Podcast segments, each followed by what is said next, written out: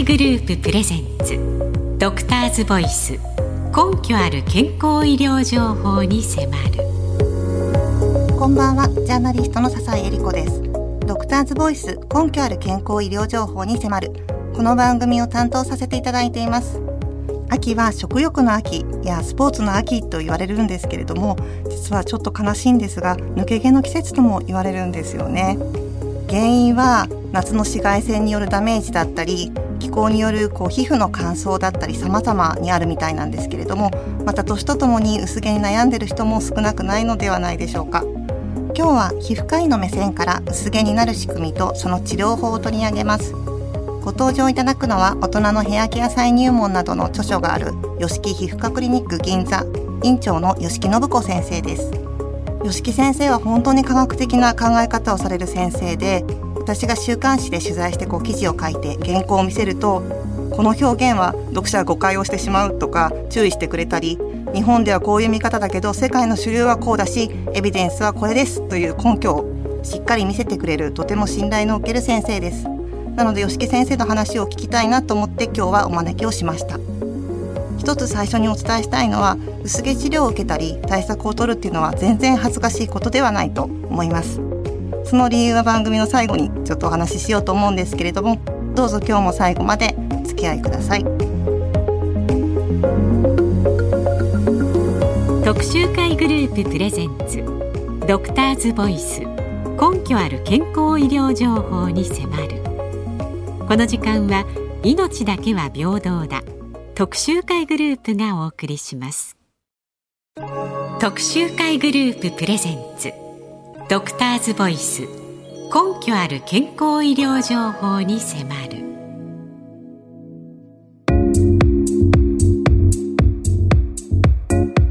年齢を重ねるごとに髪の毛が薄くなってきたと悩んだりしていませんか？そんなあなたに皮膚科医の吉木信子先生が教えます。医師が勧める薄毛治療。髪の毛は新しい毛が成長する成長期が2年から6年。成長が止まる退行期が2週間から3週間。そして毛が抜け落ちて3ヶ月のお休み期間休止を経てまた成長期に戻るというサイクルを繰り返します。休止になると毛根の深さが浅くなり新しい髪に押し出されるように髪の毛が抜けてゆきます。常に頭髪の10%前後が休止期の状態。ところが加齢とともに成長期の期間が短縮し休止期が長くなるため休止期の髪の毛が増えてゆきます。そうなると成長期の毛が少なくなり生えている髪の量が少なくなってしまうのです。大切なことは髪の基本を知り正しく丁寧に髪を扱うこと。仕組みと対処法を解説します。吉木先生よろしくお願いします。よろしくお願いします。吉木先生のこの大人のヘアケア再入門を拝読していると薄毛になる原因っていうのはいくつか考えられますが男女ともに男性ホルモンが影響しているっていうことが少なくないんですね。よくテレビの CM などでも AGA という言葉がクローズアップされていますが。はい、あの最近も皆さんに知られるようになってきましたけれども、はい、あの AGA、まあ、男性ホルモンの影響で薄毛になってしまう人のことを、まあ、AGA という病名で呼んでいるんですね。男性だけでなく女性も、はい、っていうことですか？男女ともに見られるっていうことですね、はい、そうですね。女性に起こる AGA のことを特に FAGA フィメールの AGA というふうに読んだりもしますね。あなるほど。で自分がこう髪の毛が薄くなってきたなとか抜け毛が多いなって感じても医学的にその本当に AGA なのか診断を受けないとわからないっていうことですね。そうですね、うん、あの更年期近辺から髪が薄くなってきたりしたら、はい、AGA の可能性は極めて高いです。極めて高い、はい、はい、あとはその AGA 特有の薄毛のパターンがありますね。あの頭頂部から来るタイプと、はい、生え際から後退していくタイプとあのいくつかのパターンがありますよね。はいい、あのパターンに近づいていく人はあのやはり AGA である可能性は高いですよね。なるほど、はい、女性の場合はどうなんですか？女性の場合もやはりその男性の AGA と似たようなあの形になってくるんですよね。その薄毛のパターンとしてね。そうなってくると FAGA の可能性が高いと言えるんですけど、ただあのやはりちゃんと診断つけるためには他の原因っていうものをまず除外していかないといけないんですね。時々見られるのが甲状腺機能低下症とかでも薄くなることがありますね、えー、更年期近辺でも結構甲状腺の病気を発症する人はいます、で甲状腺の病気の場合は全体的に薄くなってくる。まばらになってくるっていう特徴がありますね、はい、あとは一部膠原病とかちょっと特殊な病気でも薄くなってしまうことがありますしあとは服用されているお薬の副作用で薄くなるっていうこともまあ全くないわけではないんですね。で、はい、あのちょうど今この実はオンエアの前に先生とお話ししていたんですけれどもこう最近髪の毛がよく抜けるようになってきたんですけどっていうことで診察に来る人が多いっていうことですね。そうですね、はい、薄毛を気にされる人はまず排水口に、まあ、シャンプーの時にたまる髪の毛を見て、まあ、それが以前よりも多くなったとい。う気が、はい、まあ、数えてるわけでは多分ないと思うんですけど、えー、前よりどうも多くなった気がすると。そういう不安であの受診される方が多いですね。実際心配になりますけれども、はい、先生のご本を読んでるとその抜け毛の数を気にするよりもこう実際その抜けだけがどうだったのかっていうことの方が大事っていうそうですね。髪の毛の状態が大事っていうことですね。すね。毛根がしっかり太く元気な状態でついてる状態のまま抜けてしまうとか。あと地肌をよく見たら例えば細くて短い髪がたくさんあってあの太い髪よりもそのそっちの方が増えていたとかそうすると薄毛になったように見えますよね。はい、本数自体がそんなに減ってなくても、はいえー細くて短い髪にどんどん浮き変わってしまっていたら地肌が透けて見えたりとかしますので、はい、薄毛になったように見えます。AGA の初期っていうのはそんな感じなんですね。そうなんですね。はい、じゃあリスナーの方はこう抜け毛の数を気にするよりもその抜けた髪の毛がどういった状態なのかそういったところをぜひ考えてみていただきたいなと思います。それでリスナーの方が一番気になるところだと思うんですけれどもその髪の毛抜けてきて、まあ、その状態があまり良くなかった時に、まあ、医療機関で診断を受けて実際にどういった治療があるかっていうことなんですけれども。あの概要薬について言えば、はい、はい、厚生労働省が認可している、はい、あのミノキシジルという概要剤がありますね。ミノキシジル。はい、はい、そうですね。でこれはあの血管を広げる作用があります。はい、はい、ですので血流が良くなってて毛根の発育が良くなりますね。はい、これを含んだ外用剤をつける市販もされていますし、はい、あとはあの皮膚科で処方してもらうこともできます。他にも薬っていうのはあるんですか？でフィナステリドという飲み薬がありますね。フィナステリド。はい、そうです。これは男性用なんですけれども、はい、男性ホルモンが毛根に作用してであの抜け毛が起こるわけですけど、その毛根のところでその男性ホルモンがより活性化して、まあ悪玉の男性ホルモンっていう言い方をよくするんですけど、えー、あの活性型に変わっていくんですけど、はい、その変わっていくところをブロックするものですね。男性ホルモンそのものを全体的に下げるっていう感じではなくてその毛根に作用している部分だけブロックするみたいな感じなので、あの皮膚科で処方してもらうといいかもしれないです。はい、一日一錠飲めばいいからまあ簡単ですよね。そうですね。わ、かりました。ありがとうございます。後半はより日常生活でできる対処法について伺っていきたいと思いますが、さて髪の毛に関しては様々な俗説があります。これから言う説が正しいかどうか、ラジオの前のあなたはぜひ丸抜で答えてみてください。これからよくあるヘアケアの俗説を5つ挙げます。丸か×で考えてみてください。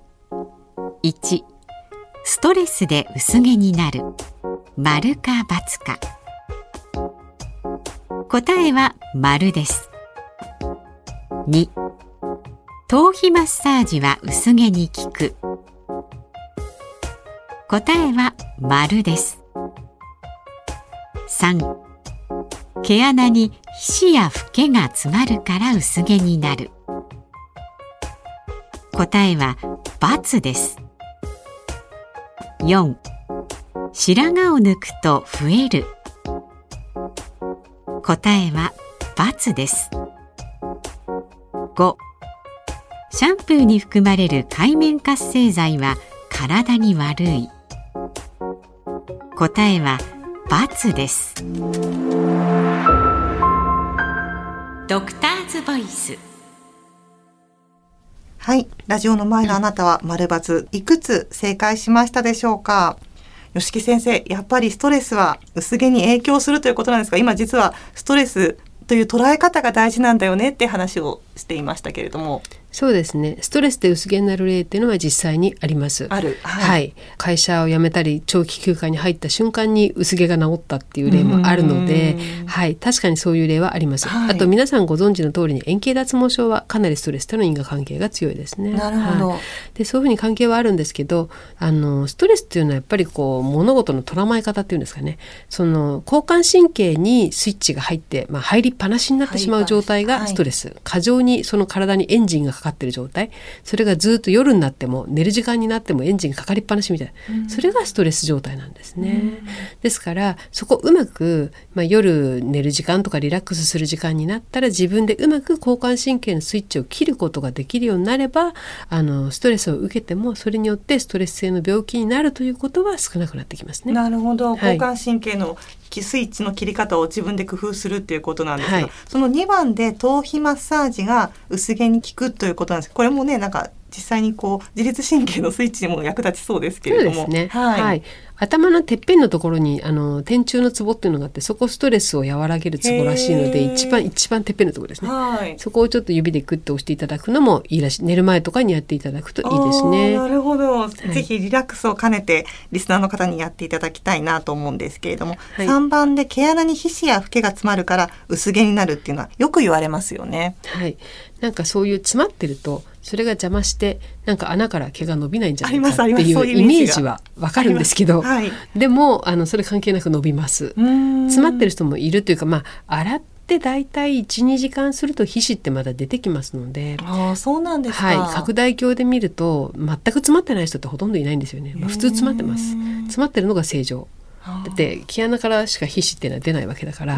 絶えず拡大すれば詰まってるとかそこに皮脂があるそれは正常なことでそれによって髪が抜けるってことはないですしそれをクレンジングしてまあなんか毛穴のお掃除とかして髪が生えるってこともないんですね。ただあと一つ知っておいていただきたいのが最近多い脂漏性脱毛ってやつがあります。はい、これは AGA と別で20代でもなるんですけど